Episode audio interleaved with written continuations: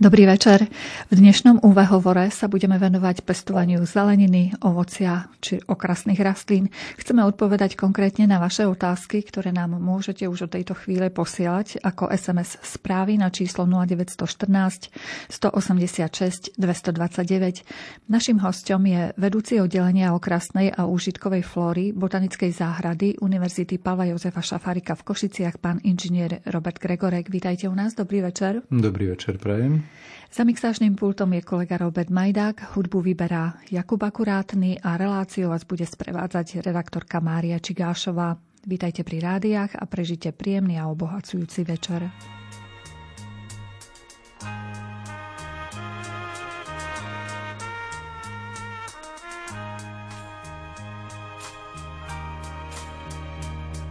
Vždy na večer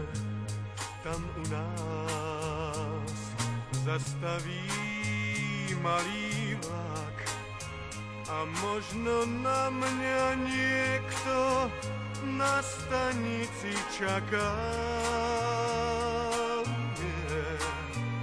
Čaká, že raz skončím svoju púť.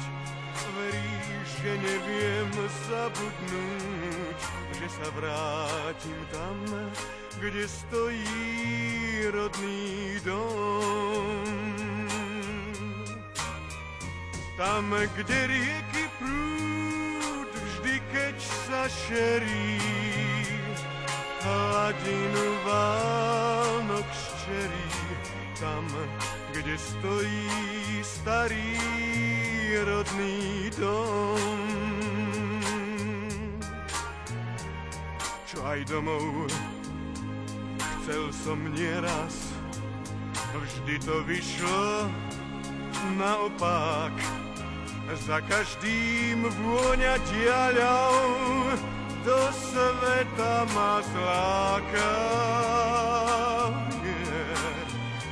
Hoď ten najkrajší kút, keď sa šerí, keď Vánok rieku zčerí, je tam, kde stojí starý rodný dom.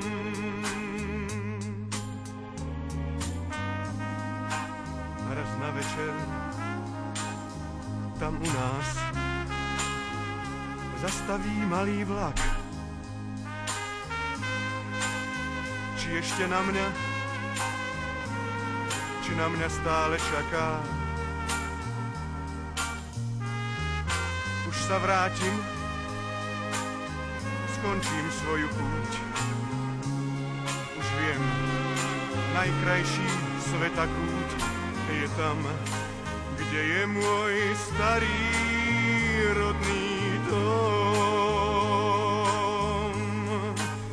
Tam, kde čakajú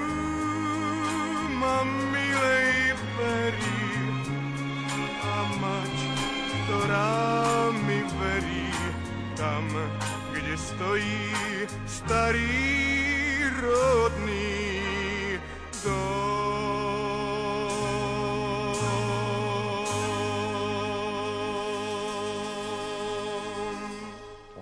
Takže pripomeniem číslo, kam môžete posielať svoje otázky formou SMS správy. Je to číslo 0914 186 229 a niektoré otázky už tu máme. Už vlastne počas zvučky začali prichádzať.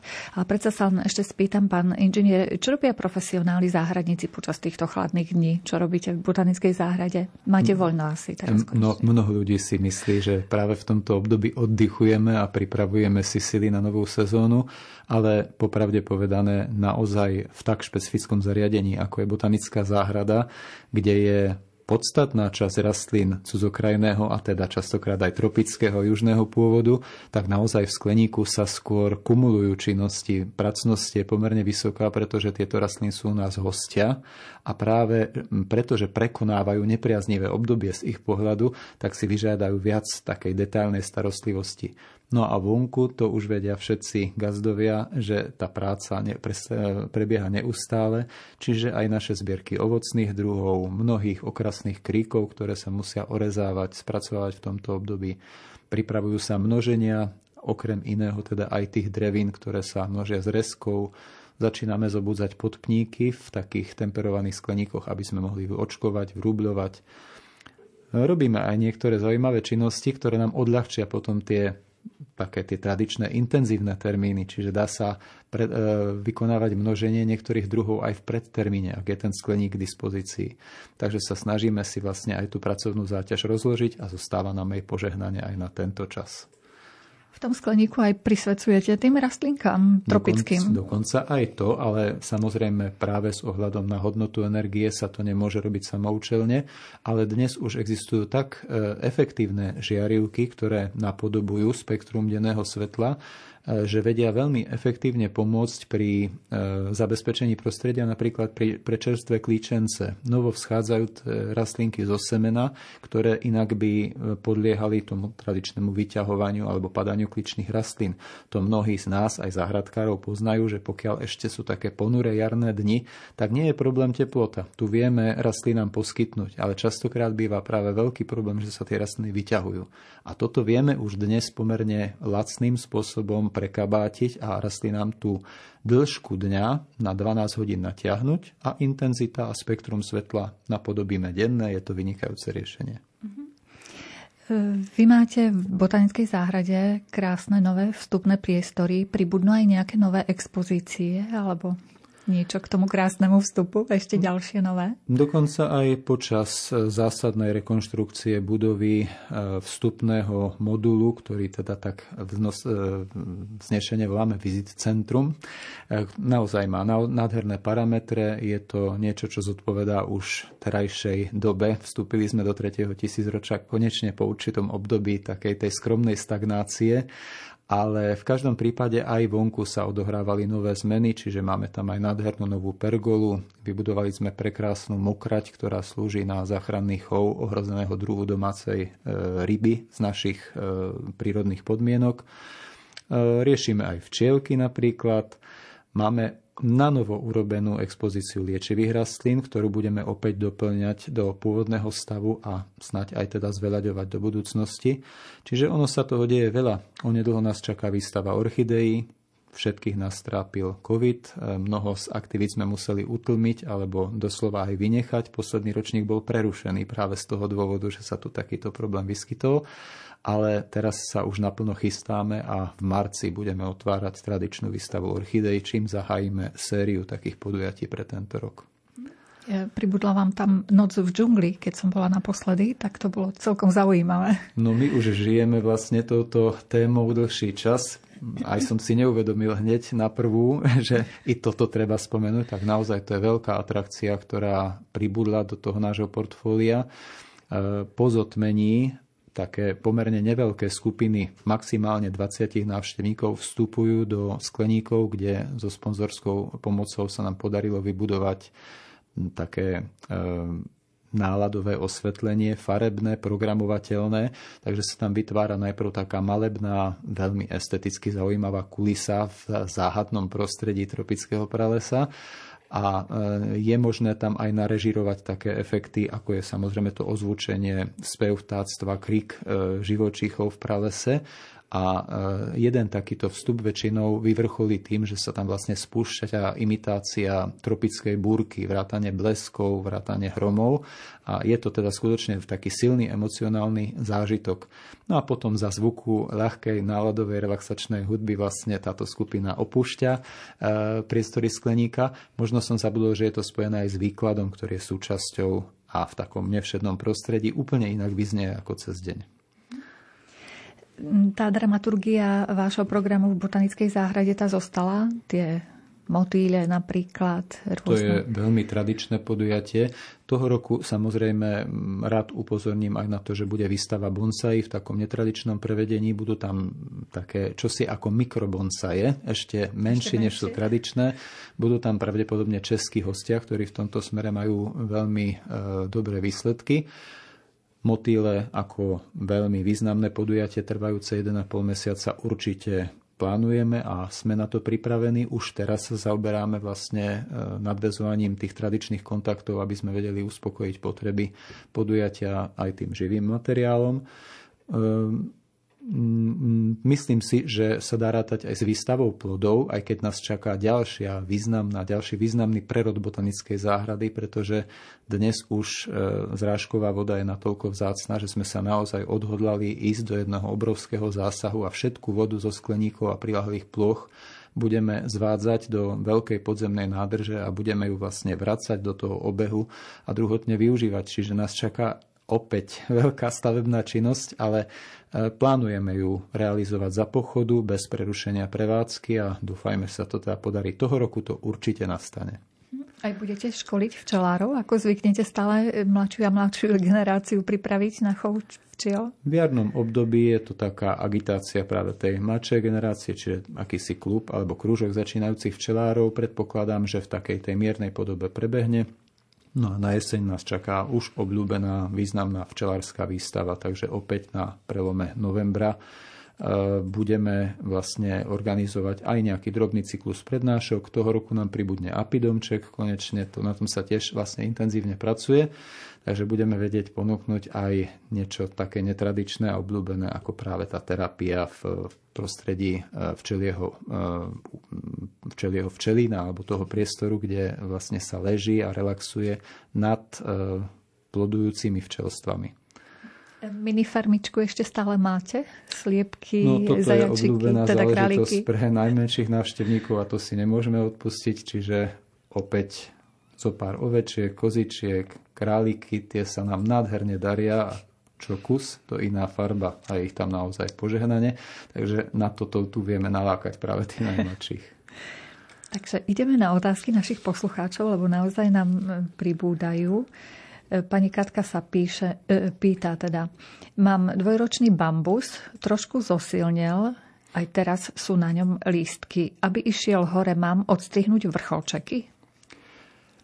Sortiment mrazu odolných bambusov, ktoré sa pestujú vonku, je pomerne široký a ja sa budem môcť vyjadriť snať k, tým, e, k tomu rodu filostachys, ktorý je najčastejší a kde naozaj existujú aj druhy, ktoré dosahujú úctyhodné parametre. Niektoré z nich cieľová výška vyzretého porastu prekračuje 8 metrov, dokonca aj cez 10 metrov môže dorásť a hrubka toho stebla e, cez 4 cm, vynimočne aj 8 je to zaujímavý druh trávovitej, drevnatejúcej e, byliny, ktorá má tendenciu, tak ako porast e, s rokmi pribúda, byť stále silnejší a silnejší. Mnoho ľudí robí chybu v tom, že vlastne obmedzuje alebo vystriháva vyzreté stebla a ten porast potom nemá takú tendenciu pripočítavať stále tie svoje veľkostné parametre. E, ak majú stebla už viac ako 3 roky, vtedy je možné ich vystrihnúť, ale minimálne v tom trojročnom cykle treba aj ponechávať vyzretejšie výhony z minulého roku, možno i bez zásahu, ak priamo si neľahli alebo nerastú nevhodným smerom. Čiže ozaj to má veľmi podporný účinok. Nepríjemná informácia v súvislosti so všetkými bambusami je spočíva v tom, že oni raz za čas, niekedy po 15 rokoch, niekedy po 70 rokoch, ako poraz zakvitnú. A nedá sa s tým urobiť nič. Zakvitnú naraz na celej planéte, tak ako sa to stalo u nás s jedným z najznámejších druhov, e, Filostachys propinqua Liu Gan, ten kvitol pred asi 7 rokmi po celom svete. My sme sa veľmi usilovali, keďže to bol náš výstavný bambusový porast, ho nejak prekabátiť, posadili sme ho do iných podmienok, pestovali v nádobách, na iných miestach, mimo botanickú záhradu, s iným režimom výživy. Napriek všetkému po celom Slovensku, tak ako aj v Číne, tak aj v našom kvetináči vykvitli v tomto roku a to vedie k deštrukcii. Oni vtedy vrazia do toho kvitnutia a tvorby obiliek tak veľa energie, že ten porast takmer zahynie a začína odznova ale už po troch rokoch po ukončení kvitnutia z tých malých neduživých výhonkov, ktoré vznikli v následnej sezóne, má dnes už možno aj 50-60% toho pôvodného vyzretého stavu. Takže vrelo odporúčam neponáhľať sa s odstraňovaním stebiel, ktoré pekne zvisle rastli. Oni slúžia jednak ako opora pre tie mliečne šťavnaté výhonky e, v ďalšej generácii a jednak vlastne ich aj dotujú energiou, než oni preberú iniciatívu. Takže chybou by bolo predčasne odstraňovať staršie výhony. A ako často kvitnú bambusy? No je to nepravidelné a to je jeden zo zázrakov prírody, kde zrejme na bunkovej úrovni je akýsi časovač, ktorý to spúšťa. Nemusí to byť dokonca ani pravidelný cyklus. Dokonca v e, orientálnych podmienkach sa hovorilo o tom, že e, pokiaľ zakvitnú niektoré významné druhy bambusov, tak sa spoločnosť pripravovala na pohromy, na hladomor, vojnu. Proste boli to veľké, veľmi, veľmi veľké udalosti v živote e, tamojšej kultúry ale ono to súvisí s tým, že vlastne to množstvo obiliek, ktoré sa urodí, zrejme úplne zasypalo krajinu, namnožili sa hlodavce, tie ako náhle spotrebovali tento dar, ktorý im prišiel, tak potom sa pustili do úrody na poliach a vlastne spustila sa taká lavina nepohody a nedostatku. E, nedá sa práve dopredu predvídať úplne presne, v akom rytme to prichádza. Naozaj ten rozpil je obrovský a niektoré pramene uvádzajú, že pri istých druhoch je to aj taký 70 e, rokov vzdialený režim a inde sa to stane to isté po, po 15 rokoch. Ale nádherné je to, že na celej Zemeguli ten konkrétny druh kvitne naraz, iný druh má svoj režim a opäť ale v tej celej populácii celoplanetárnej si to e, nejakým spôsobom ukontroluje a opäť v tom istom čase kvitne. Ako to vedia, že majú kvitnúť? Je to veľká záhada. Ja som naozaj mal to šťastie, že som zažil jednu vlnu takéhoto kvitnutia práve pri spomínanom druhu bambusu a naozaj som veľa urobil preto, aby som vyvrátil túto legendu, že to nejde eh, jednoducho nejakým spôsobom obísť. Nedá sa to. Na vlastnej skúsenosti potvrdzujem, že tento, táto prírodzená zákonitosť tu je. Ako sa rozmnožujú bambusy? Eh, keďže je ich veľmi veľa druhov, tak treba povedať, že niektoré aj zo semena, ale je to pomerne nepraktické.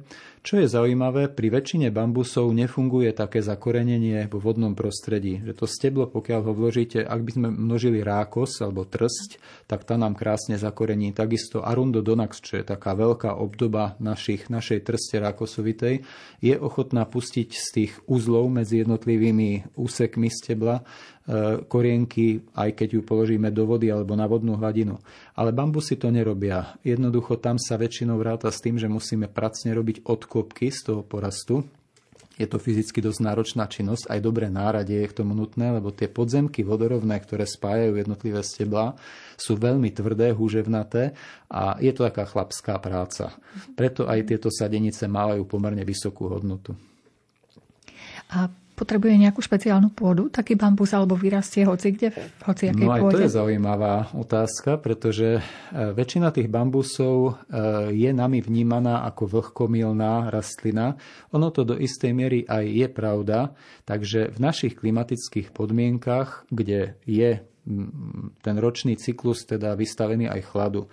Tak e, u nás je najpraktickejšie, pokiaľ tie rastliny majú v priebehu leta dostatok vlhkosti, dostatok vlahy, ale musia byť posadené takým spôsobom a na takom mieste, kde ich v zime neobťažuje zasa prebytok e, vlhkosti alebo taký hromadiaci sa vlhkostný režim, napríklad z odmeku alebo z toho zamrznutého ľadu.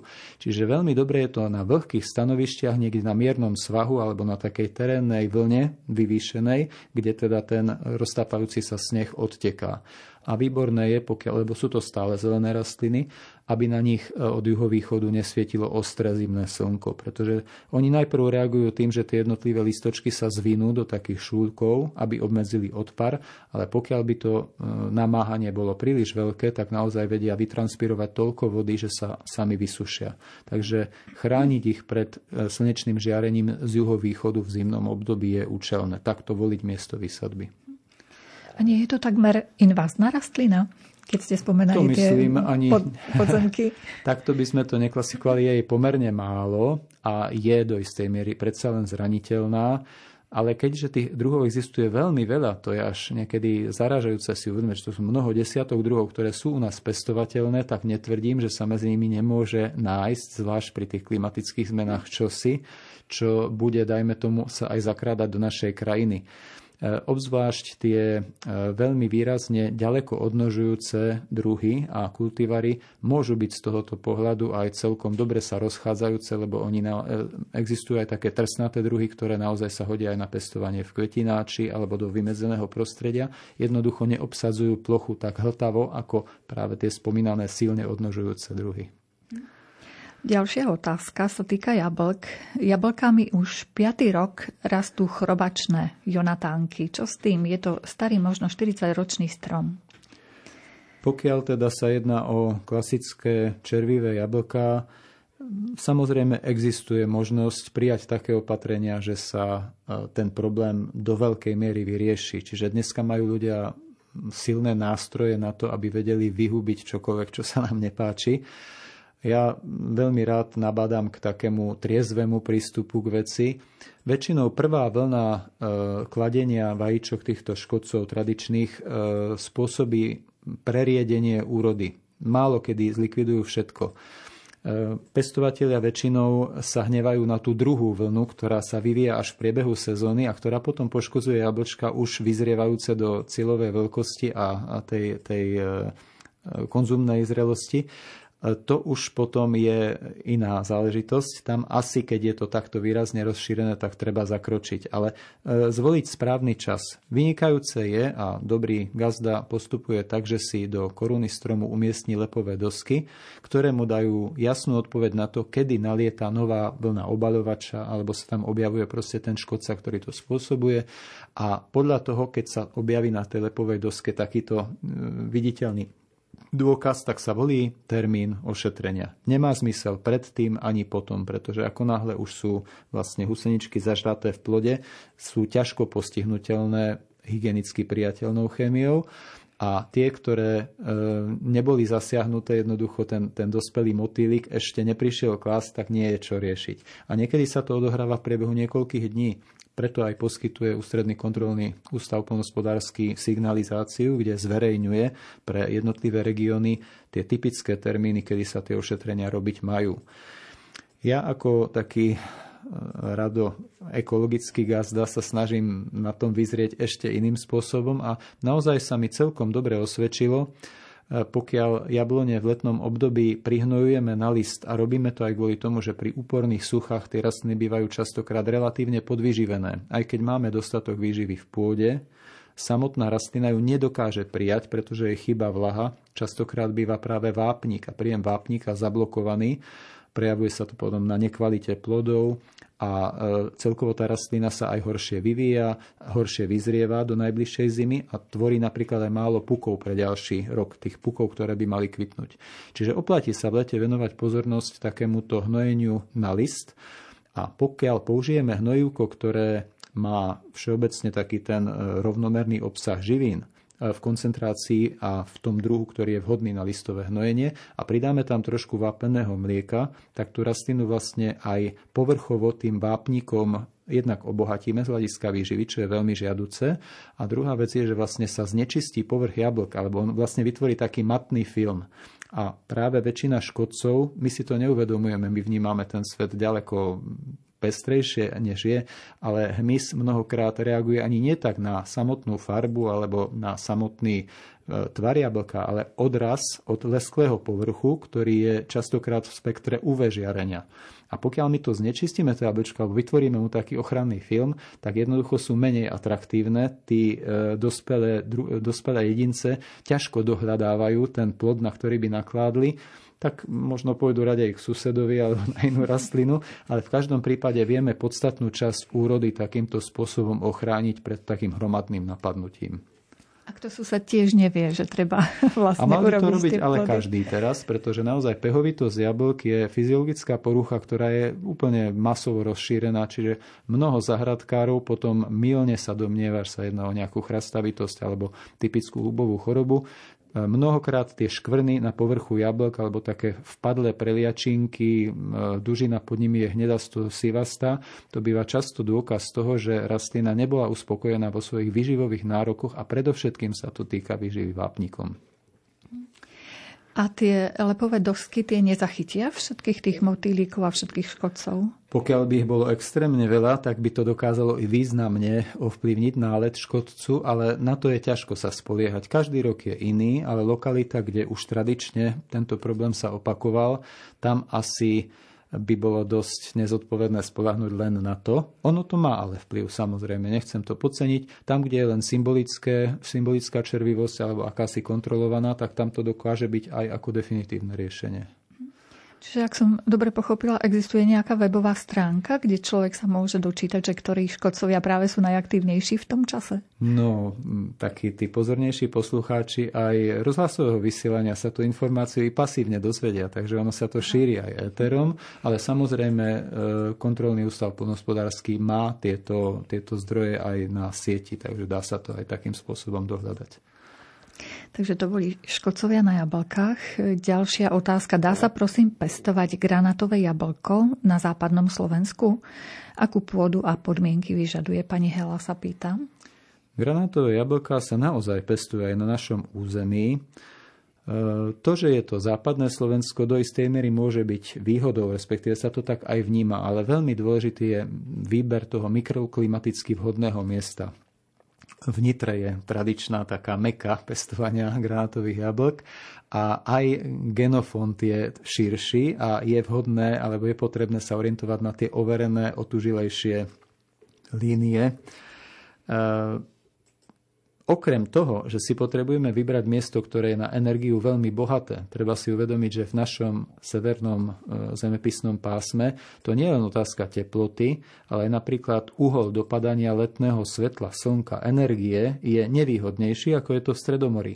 Čiže my musíme vybrať tie miesta, kde aj ten e, ten príjem energie je vydatný, hej, bez nejakej ťažkej konkurencie Veľmi výhodné, a neplatí to len pre granátové jablko, sú miesta, kde za chrbtom zo severnej strany tej rastliny je múr, nejaký silný, hrubý materiál alebo svah, ktorý absorbuje túto slnečnú energiu v priebehu dňa a on sála teplo ešte aj do nočných hodín, čiže to ďaleko vylepšuje pozíciu rastliny, ktorá na teplo náročná je a to platí rovnako pre figovník, pre granátové jablko a mnohé iné exotické rastliny u nás už ľahko pestovateľné. Takže potvrdzujeme, áno, granátové jablko je dopestovateľné i na vybraných miestach nášho územia. Čiže aj dozrie ten plod aj dozreje. Veľmi dôležitá je voľba odrôd, lebo nielen naše jablčka sú v obrovskej šírke sortimentu, aj z hľadiska kvality, prispôsobivosti na klimatické podmienky. Platí to rovnako tak aj o týchto exotických druhoch ovocia. E, v tom sortimente sa nájdu aj určite druhy a odrody, ktoré by boli napriek veškerej snahe ťažko dopestovateľné a naopak aj také, ktoré to spontánne zvládnu. Granátové jablčko nie je tak dokonale preskúmané pre naše podmienky, takže treba aj trošku hľadať, mať šťastie. My máme v botanickej záhrade e, exemplár, ktorý už po mnoho rokov prežíva vo vonkajších podmienkach, napriek tomu, že sme mu neposkytli ideálne stanovište a o to je to hodnotnejšie ale samozrejme stále skúšame aj nové výsevy a e, potom testujeme, do akej miery je tá náhodná populácia, nejaké náhodné potomstvo odolné, schopné zvládnuť alebo nie. Aká je to odroda alebo druh?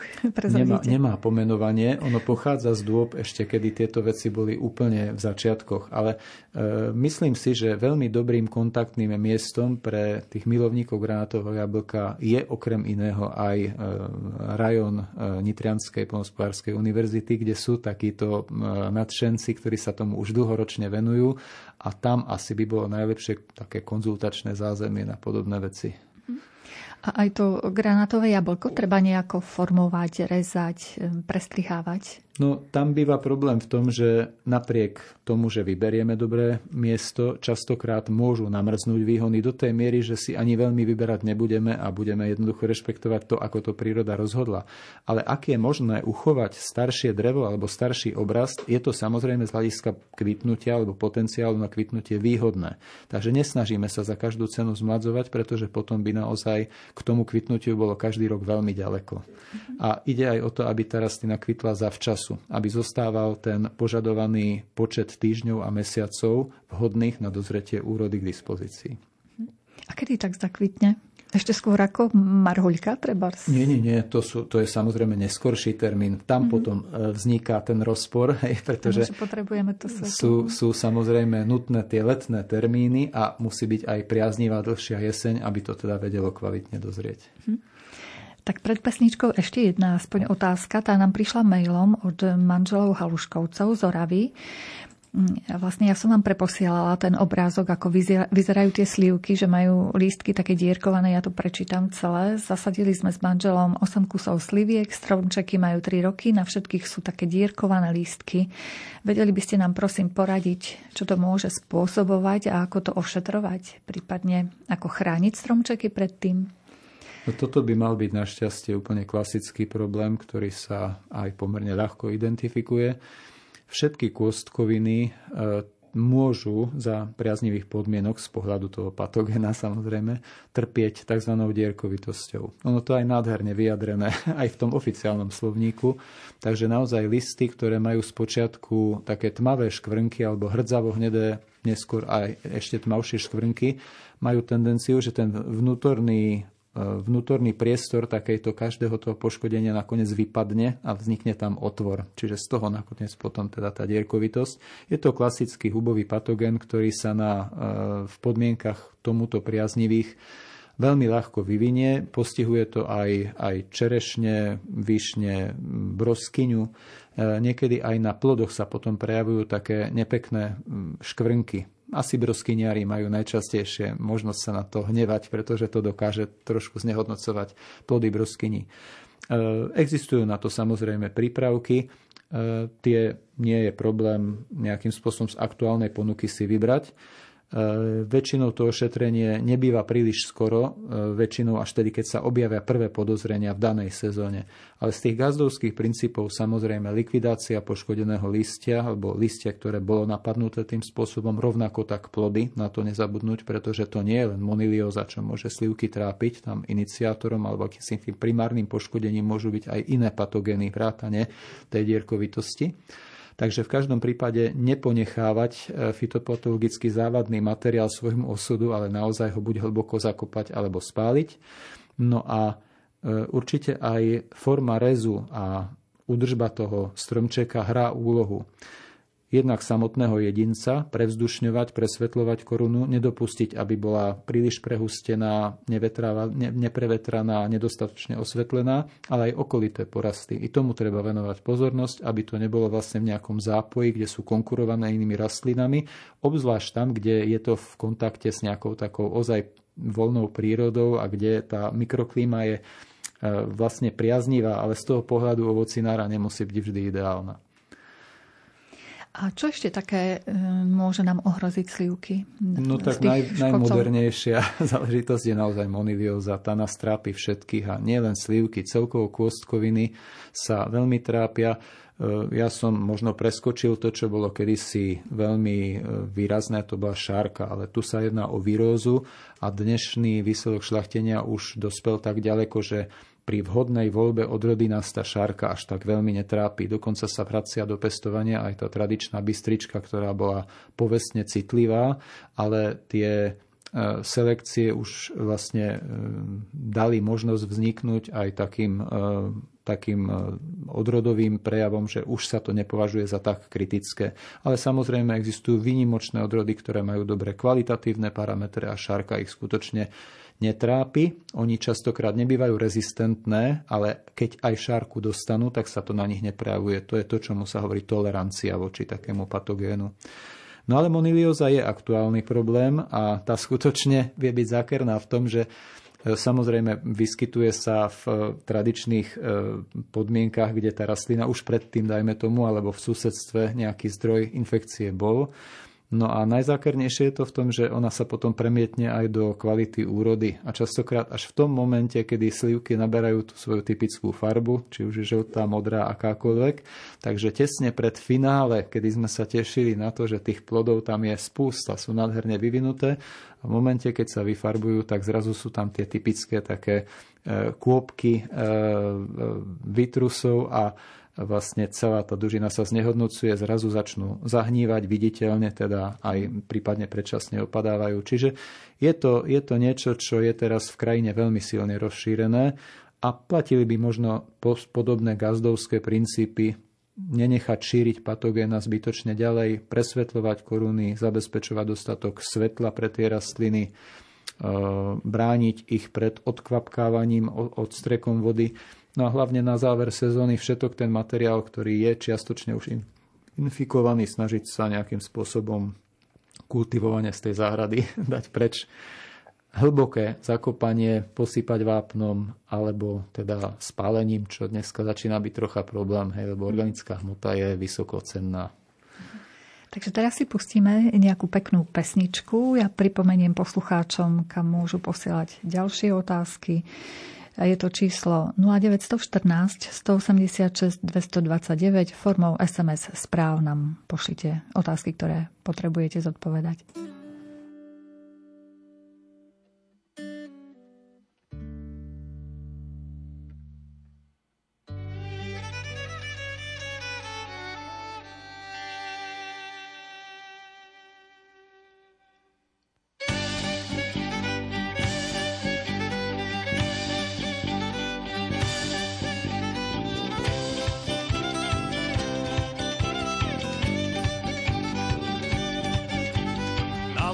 Zelenej stojí tam kôň sám. Bože ho napojí, každý sa ho bojí. Daj Bože, niekto raz dokážem prekonať strach. Orol mi povedal, že zvládnem to na cestách.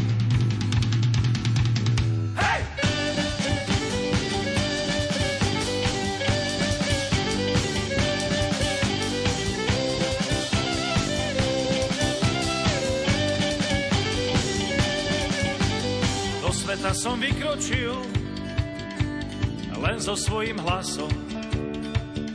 A veľa riek som preplával a prešiel hustým lesom. A som sa ocitol na kraji priepasti. Naspäť ísť nedá sa, budem musieť zoskočiť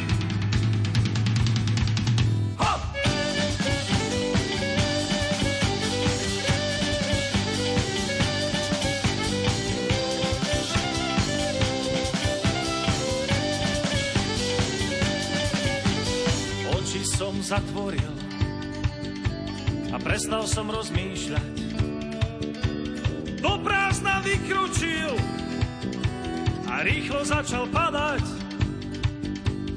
Divoká voda sa blížila prirýchlo. V tom som sa zobudil a zhlboka nadýchol.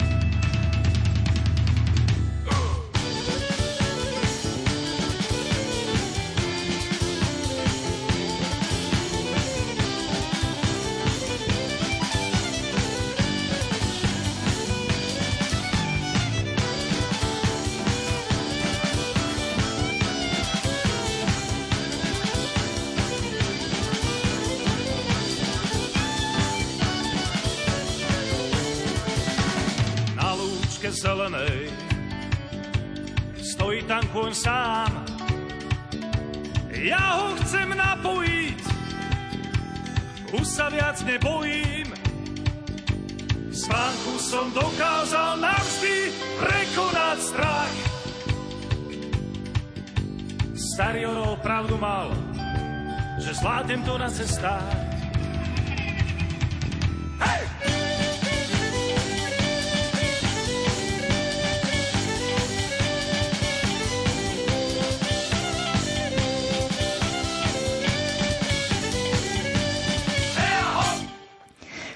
UV hovore vám radíme, ako správne pestovať ovocie, zeleninu či okrasné rastliny.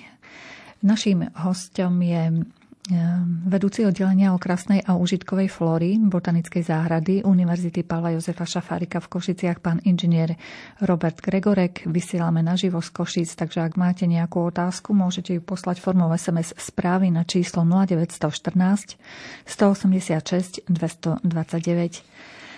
Tak ďalšia otázka našich poslucháčov bola takáto. Moruša biela zakvitne, má množstvo malých plodov, no tie časom zmiznú a nič na strome nie je. V čom môže byť problém? Moruša je taká záhadná rastlina i z môjho pohľadu, pretože toto nie je ojedinelý prípad. Je to, je to, tak by som povedal, je to zriedkavé, ale už som sa s tým viackrát stretol a ťažko sa hľadá na toto odpoveď. E, vďaka tomu, že už poznáme dneska také širšie portfólio e, druhové, druhovej skladby, pretože to nie je len moruša biela, moruša čierna, ale existuje aj moruša červená a hybridy medzi týmito druhmi. A tým, že už sa pestujú na našom území viaceré druhy, nie je vôbec vylúčené, niektoré z nich sú dokonca sterilné, že sa podielajú na tvorbe aj takýchto línií, ktoré potom zlyhávajú. Takže napríklad je mnoho okrasných moruší, okrem iného aj e, moruša, ktorá sa pestuje napríklad v Stredomorí, ako okrasná rastlina, má veľké listy. Veľa dovolenkárov sa s ňou už stretlo v, v verejnej zelení, v tých e, dovolenkových destináciách a oni aj zakvitnú, vytvoria E, pomerne výrazné kvitnutie a plodstvo tam, plody nie sú žiadne. Čiže tie sú dokonca šlachtené alebo udržované práve preto, aby neobťažovali tých chodcov tým, že na nich budú padať práve tie farbiace plody. E, čiže nevieme vylúčiť ani to, že sa ten genofond trošku namiešal, i keď u nás tá moruša e, bola tradične pestovaná a spájana aj s úrodou. Takže naozaj si treba vybrať a pokiaľ máme semenáčik, čo sa častokrát stane, lebo on už sa dneska aj spontánne v krajine objavujú náhodilé semenáče, tak nemáme istotu. To platí to isté ako pri ostatných užitkových stromoch, že tá kvalita úrody nemusí zodpovedať našej predstave. Niektoré dokonca môžu úplne zlyhať. Takže sa oplatí vrubľovať. Tak ako to vždy zdôrazňujeme napríklad pri orechoch, že nemá zmysel hazardovať a čakať celé roky na úrodu a potom sa sklamať, že je naozaj veľmi účelné tento e, semenný exemplár prevrubľovať do podoby nejakej ušlachtilej odrody. A ten výber je krásny. Existujú obrovské veľkoplodé bielo vyfarbené moruše, aj rôzne odtiene tej červenkastej až úplne temne čierne. E, treba si len zopakovať, že Morus alba, čiže moruša biela, botanický názov moruše, má prejavy aj bieloplodé, aj tmavoplodé. A potom existuje botanická morus nigra, to je moruša čierna, tá má úplne iné listy, plody nie sú sladké, sú sladkokyslé, osviežujúce, pomerne veľké, silne farbia a majú iné pestovateľské nároky a napríklad po navrubľovaní tej pravej moruše čiernej, ale to zdôrazňujem, že máme na mysli ten botanický názov moruše čiernej, nie farbu, nebývajú, nedobre spolupracujú s podpníkom moruše bielej, ktorú vieme ľahko získať. Takže tam bude treba sa orientovať potom na originál, na množený materiál buď cez meristémy, ktoré sa predáva aj v obchodnej sieti, alebo to musia byť také e, exempláre, ktoré majú špecifický podpník zodpovedajúci dlhovekej moruši čiernej. Čiže je to trošku taká zapeklitejšia problematika, ale môžem ubezpečiť, že ak má záhradkár záujem o kvalitnú morušu bielu, či už bieloplodej alebo čiernoplodej variante, tak sa dá veľmi ľahko aj laicky zavrubľovať. Sú to stromy, ktoré sa pomerne neskoro prebudzajú do sezóny, to zase pestovateľia vedia, že to je jedna z posledných drevín, ktorá začína hrašiť na jar. A Vrubľovanie takýchto rastlín to je aj pre začiatočníka taký pekný, dobrý úvod do tejto problematiky. Tak vrelo odporúčam zohnať si alebo nájsť e, hodnotný materský strom u nejakého kolegu zahradkára, naozaj aj v pozdnom termíne, kľudne to môže byť v apríli, odobrať v rúble a ešte aj do mája je času v podstate sa venovať tomu vrubľovaniu akýmkoľvek spôsobom. Aspoň mne sa zdá, že tá moruša je veľmi poslušná a rada prijíma v rúble. No jednu morušu aj ja mám v záhradke, ale to asi nejako vtáčik sa o to musel postarať, lebo ja som tam nič nesadila. Čiže len dostať sa nejako k vrúbľom teda. Áno, je to, je to už dneska ako tak rozšírená rastlina, že naozaj aj tie spontánne semenáčiky sa objavujú a býva to tak trošku lotéria spolahnúť sa na to, že budú ozaj kvalitne rodiace, aj keď mnoho z nich, a to treba potvrdiť, má dobré parametre. Ale práve aby sme sa vyhli týmto kritickým vlastnostiam, lebo už to počujem možno aj desiatýkrát, dajme tomu túto námietku, čiže asi sa predsa len to pestovanie dostalo do takej fázy, že už vznikajú aj nie veľmi vydarené jedince. A ktorá sa ľahšie pestuje? Tá tmavá či tá svetlá moruša? Uh, pri moruši bielej, a opäť hovorím botanický druh, ktorý má aj svetlé, aj tmavé plody, môže mať, treba povedať, že čím väčší plod, tým častokrát menej výrazná chuť. Ona je aj tak veľmi lahodná, ale máme napríklad v botanickej záhrade morušu e, s tmavým plodom, ktorá má tie plody veľké aj cez 5 cm, ale nie sú také lahodné ako tie, ktoré dosahujú len 3,5 cm. Pri bielých odrodách platí zhruba to isté, že to zväčšovanie niekedy nie je sprevádzané tou intenzívnou vôňou a chuťou. Ale v každom prípade botanický druh Morus, Morus nigra, Moruša čierna a tam patrí aj moruša, tzv. moruša trnauská s takým hrubším listom, drsnejším listom. Toto sú celkovo veľmi náročné dreviny, ktoré patria len do vinárskych oblastí. Na rozdiel od tých, ktoré my bežne pestujeme, či už svetlo alebo tmavoplodé, a tie už nám rastú takmer po celom území. My to teraz skúšame dokonca v Poloninách, hej, v jednej obci, kde nikdy predtým moruša nerástla a už prežila, teda nebyť jeleňov, ktoré ju obžierajú, tak by bola už naozaj krásna. Už aj plodov by ste sa dožili, a Áno, on to sa už aj pokúsila, ale naozaj akože nedovolia jej výraz do väčších rozmerov, stále si na nej pochutia. Ďalšia otázka našej poslucháčky alebo poslucháča. Chcem sa opýtať, na hruške, ktorá ešte nerodila, sa objavujú hrdzavé škvrny. Čo s tým? Opäť večer. veľmi typický problém. Hrdza rušková je mm, silne rozšírená choroba e, listov hrušiek, ale poznamenáva to kondíciu celej rastliny. Kedysi sa jej výskyt spájal s borievkami, pretože borievka bola e, udávaná ako medzihostiteľ. Ono to tak aj je. E, tie typické hrdzavé škvrny a potom aj také výrastky na spodnej strane listu, kde už sa produkujú vlastne tie spory patogena, sú jedným z vývojových štádií tohoto druhu. Kedy si dokonca aj to, čo bol na borievke, to sú také rôsolovité útvary uprostred niekde tých vetvičiek, to bolo považované za samostatný druh hubovej, hubového jedinca a dneska už vieme, že teda je to, je to, je to medzihostiteľské štádium vlastne.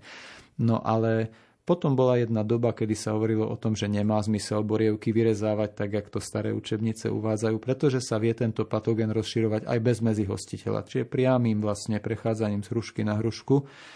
Teraz sa zase vraciame trošku k tomu, že áno, asi by stalo za tým sa zamyslieť, aspoň bezprostred, bezprostrednej blízkosti nepestovať tieto druhy rastlín. Čiže borievky e, sa nesnažiť približovať ku hruškám ale najlepším východiskom je orientovať sa na odrody, ktoré sú spontánne odolnejšie voči tejto chorobe, pretože také tradičné odrody, na ktoré sme boli zvyknutí, majú naozaj vážny problém a mnohokrát to už ani zahradkárov nebaví riešiť. A dosť ťažko, keď na jednej zahradke síce niekto ošetrí aj chemicky, ale tie spory poletujú krajinou a infikuje sa to zas a znova, tak to potom naozaj nedáva spolahlivý výsledok. Určite, ale keď máme starší hodnotný exemplár hrušky a nechceme sa jej vzdať, tak treba likvidovať takto nakazené lístie opäť tradičným spôsobom, ako som hovoril. Nenechať vlastne e, patogena premnožovať, venovať pozornosť aj povrchu pôdy pod tým stromom, lebo aj ten býva častokrát potenciálne zamorený a potom sa to tak recykluje v jednej druhej sezóne. No ale tie e, odrody, ktoré sú spontánne odolnejšie, s tým máme jednoducho menej starostí. Takže napríklad odroda dikolor bola jedna z prvých, o ktorej sa hovorilo teoreticky, že by mala byť e, menej náchylná na túto chorobu a dnes už existuje opäť o niečo viac, čiže vyberať si odrody odolné voči hrdzi hruškovej je účelné. Keď sme pri tých hruškách, bola tu jedna otázka, ktorou som prebehla očami, či je možné na jednu hrušku, na jeden podpník aj letnú, aj zimnú hrušku naštepiť. Bez problémov a mám praktickú skúsenosť, ktorá je nádherná ale varujem pred jednou, jednou vecou. Mal som svojho času nádhernú hrušku s 13 odrodami na jednom kmeni. Dokonca tam boli, e, lebo nie každá hruška je kompatibilná s inými hruškami. A vieme aj to, že napríklad mnoho z hrušiek, ktoré sa bežne uvádzajú do obehu tržným spôsobom, je navrubľovaných na duly ale nie každá hruška je ochotná ujať sa na duľu a dokonca nie každá odroda hrušky je kompatibilná s inou odrodou hrušky ako s podpníkom. Čiže treba mať aj isté informácie, naštudovať si to, ale celá tá moja krásna a následne i negatívna skúsenosť súvisí s tým, že keď som dovrubrovával tú 13. odrodu, tak sa mi podarilo od nejakého záhradkára dotiahnuť virózu priamo na tom množiteľskom materiáli a po mnohých rokoch fungovania tejto nádhernej hrušky, ktorá dávala celú sezónu vždy časť úrody tej danej odrody, tak som o ňu prišiel. Takže na toto veľký pozor, keď odoberáme v ruble, tak len zo spolahlivého overeného materiálu, bez akýchkoľvek podozrení, lebo čím ten počet rastie, tým tá rastlina nadobúda väčšie vážnosti a hodnoty a je veľkým sklamaním, keď to človek potom takýmto spôsobom neukontroluje. To každý konár bola iná odroda? Áno, tam naozaj už pomaly bol problém nájsť priestor na vývoj ďalšej odrody, ale tiež je treba povedať, že to nie je pre každého, pretože aj tá rastová dynamika rôznych odrod je úplne odlišná. Teraz to robím na inom mieste a mám tam zatiaľ asi 7 odrod, ale už som veľmi opatrný. A urobil som to do koruny starej hrušky, ktorá už má 25 cm kmeň a tam ten priestor je väčší. Ale v každom prípade treba potom aj pozorne orezávať, e, v budúcnosti usmerňovať vývoj jednotlivých konárov, pretože sú také odrody, ako je aj tie bežné e, maslovky, ako je Williamsovka, má úplne inú rastovú dynamiku ako pomerne krehká bosková fľaša alebo nebodaj parížanka, ktorá prirastá veľmi málo. Takže tam potom treba strážiť pomer vývoja tých jednotlivých častí koruny. Nepridáte aj azijskú hrušku k tomu? Už ju mám. Už Vážne. je na klasickej hruške a to tiež nemusí byť samozrejmosť, lebo opäť také tie e, hruškové plánky nemusia byť kompatibilné a už sa mi stalo, že v niektorých prípadoch neprijala kumoj ako azijskú hrušku, ale na tej, ktorej teraz sa venujem, tak mám to šťastie a nadherne rastie. Ukázali sa ako veľmi dobre spolupracujúce. Ja som to myslela ako žarta. no azijské hrušky majú tiež ale úplne inú rastovú dynamiku. Nie sú náchylné silné na, na hrdzu hruškovú, to si tiež veľmi vážime, ale hlavne majú tendenciu veľmi silne prevísať. Zvlášť keď už sú v tej plodnej fáze, tak oni v podstate majú len nové prírastky vzpriamené, tie, ktoré ešte neboli zaťažené úrodou a všetko ostatné vysí nadol. A to práve v tej korune treba vedieť zohľadniť. Mm-hmm. Ďalšia otázka. Prosím o odpoveď. Ako sa starať o rozmarín, ktorý som sa odvážila nechať túto zimu vonku? Boli v črepníkoch a na jeseň som ich zasadila do zeme. To je jedna otázka, potom ešte jedna je o hortenzii, tak najprv teda ten rozmarín. No, rozmarín je zasiahla v posledných rokoch nepríjemná taká malá bzdôžka, ktorá pri zimovaní v interiéri vie rastliny neskutočne potrápiť. Preto môže byť výhodou, že sa niekto aj odhodlá skúsiť to vonku a platí to isté, čo všet, pre všetky tieto ľahko odpočívajúce stále zelené rastliny, Nemali by byť nasvetľované z juhovýchodnej strany v zime. A pritom vieme, že rozmarín má rád veľa svetla, slnka. Čiže vyberať také stanovište, kde je od toho plochého zimného slnka od juhu alebo juhovýchodu odclonený a ak to tak nie je, tak aspoň posadiť nejakú drobnú ihličinu pred neho alebo dať tam nejakú ochranu alebo tú čačinovú vetvičku na zimné obdobie. Nemal by byť v zime určite podmáčaný, na to si tiež musíme dávať pozor. Takže typické miesto pre tieto citlivé rastliny je na mieste, kde na nich nesvieti ho východné slnko, najlepšie na miernom svahu alebo na terénnej vlne na vyvýšenine, odkiaľ odteká aj roztápajúca sa voda so snehu a aj e, vlastne sa nevyvrstvuje studený vzduch. Čiže pokiaľ by to bolo v takomto mlavoríku v preliačine, tak tam dokonca aj tým mikrovyvrstvením vznikajú náročné situácie, ktoré by mohli byť ťažké. Ale určite tienenie, e, rozmarínu vo vonkajšom podmie- prostredí je jedna zo základných podmienok, aby mal šancu vysporiadať sa s tým, s tým e, problémom, že môže byť zmrznutá pôda a pritom svetlo provokuje ku odparu a teda tá rastlina potom má nepomerne vyšší odpar, ako je schopná prijať koreňmi z dola. Tomu musíme zabrániť.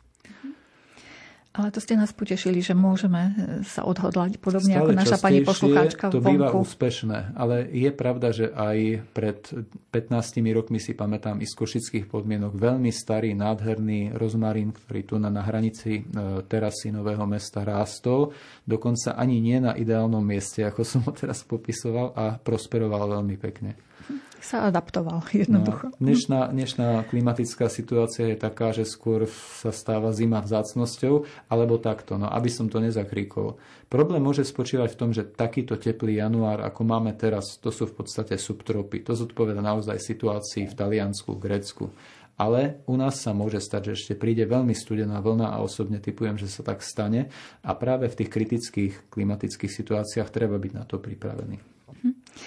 Ďalšiu ešte, ešte azda stihneme otázku eh, ohľadom hortenzií. Je potrebné ich po odkvitnutí na jesen zrezať, prípadne ich nechať v celých konároch? No zrejme máme na mysli tú najtypickejšiu hortenziu arborescenza, alebo tie, ktoré sa vlastne tak často pestujú a majú nádherné súkvetia.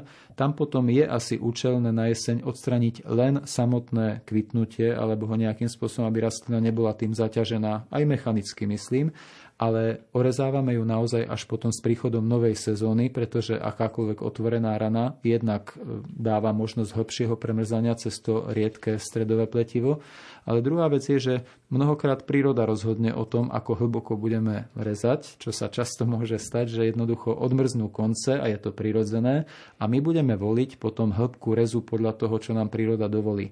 Ale ak vieme o tom rozhodnúť sami, že naozaj prežila vlastne tá rastlina v celom rozsahu, rozsahu, že nemala namrznuté, odmrznuté druhé polovice konárov, tak môžeme naozaj podľa toho, ako bola silná, zvoliť, či jej ponecháme protistojné pupene v dvoch alebo troch etážach. Keby sme ju nerezali vôbec, býva problém s kvitnutím, pretože jednoducho ona bude príliš zahusťovať a nebude mať také tie šťavnaté silné prírastky.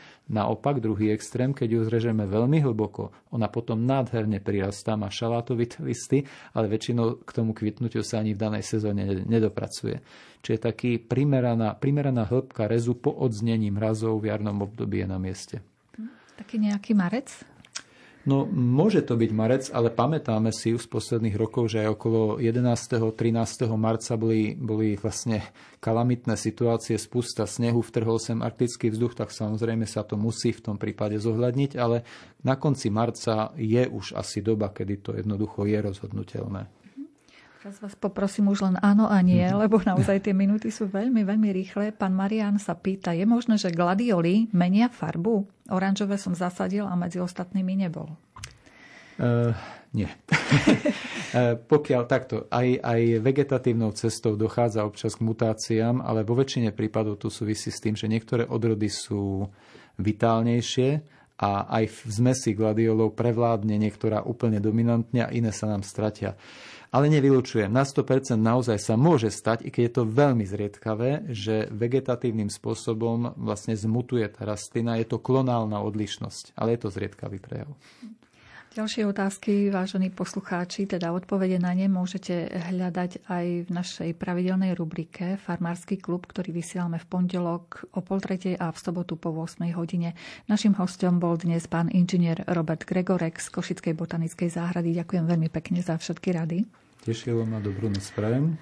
Spoza techniky sa s vami lúči Robert Majdák. Hudobné osvieženie nám ponúkol Jakub Akurátny a príjemný večer vám od mikrofónu želá Mária Čigášová.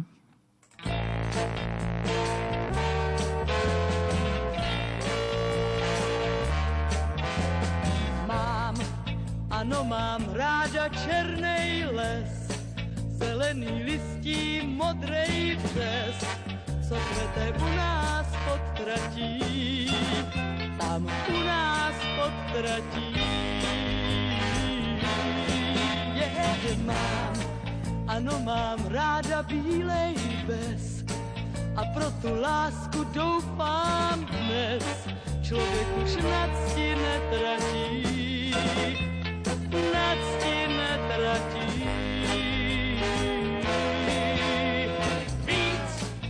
mě těší rozekvetlá mes, než nějaký schody do nebes, po kterých pánu sám vysnes to, co si můžu psát. Já třeba jsem pořád bez peněz a třeba svým už co vím dnes, totiž to, že je život budu pro ten břez o něj stát.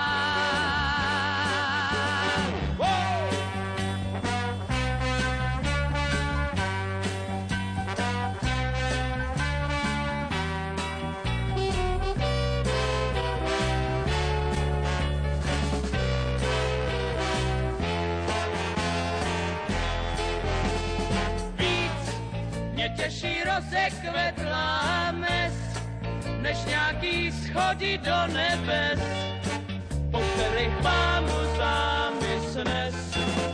To, co si můžu přát. Já třeba jsem pořád bez peněz, a třeba svým už, co vím dnes, totiž to, že je život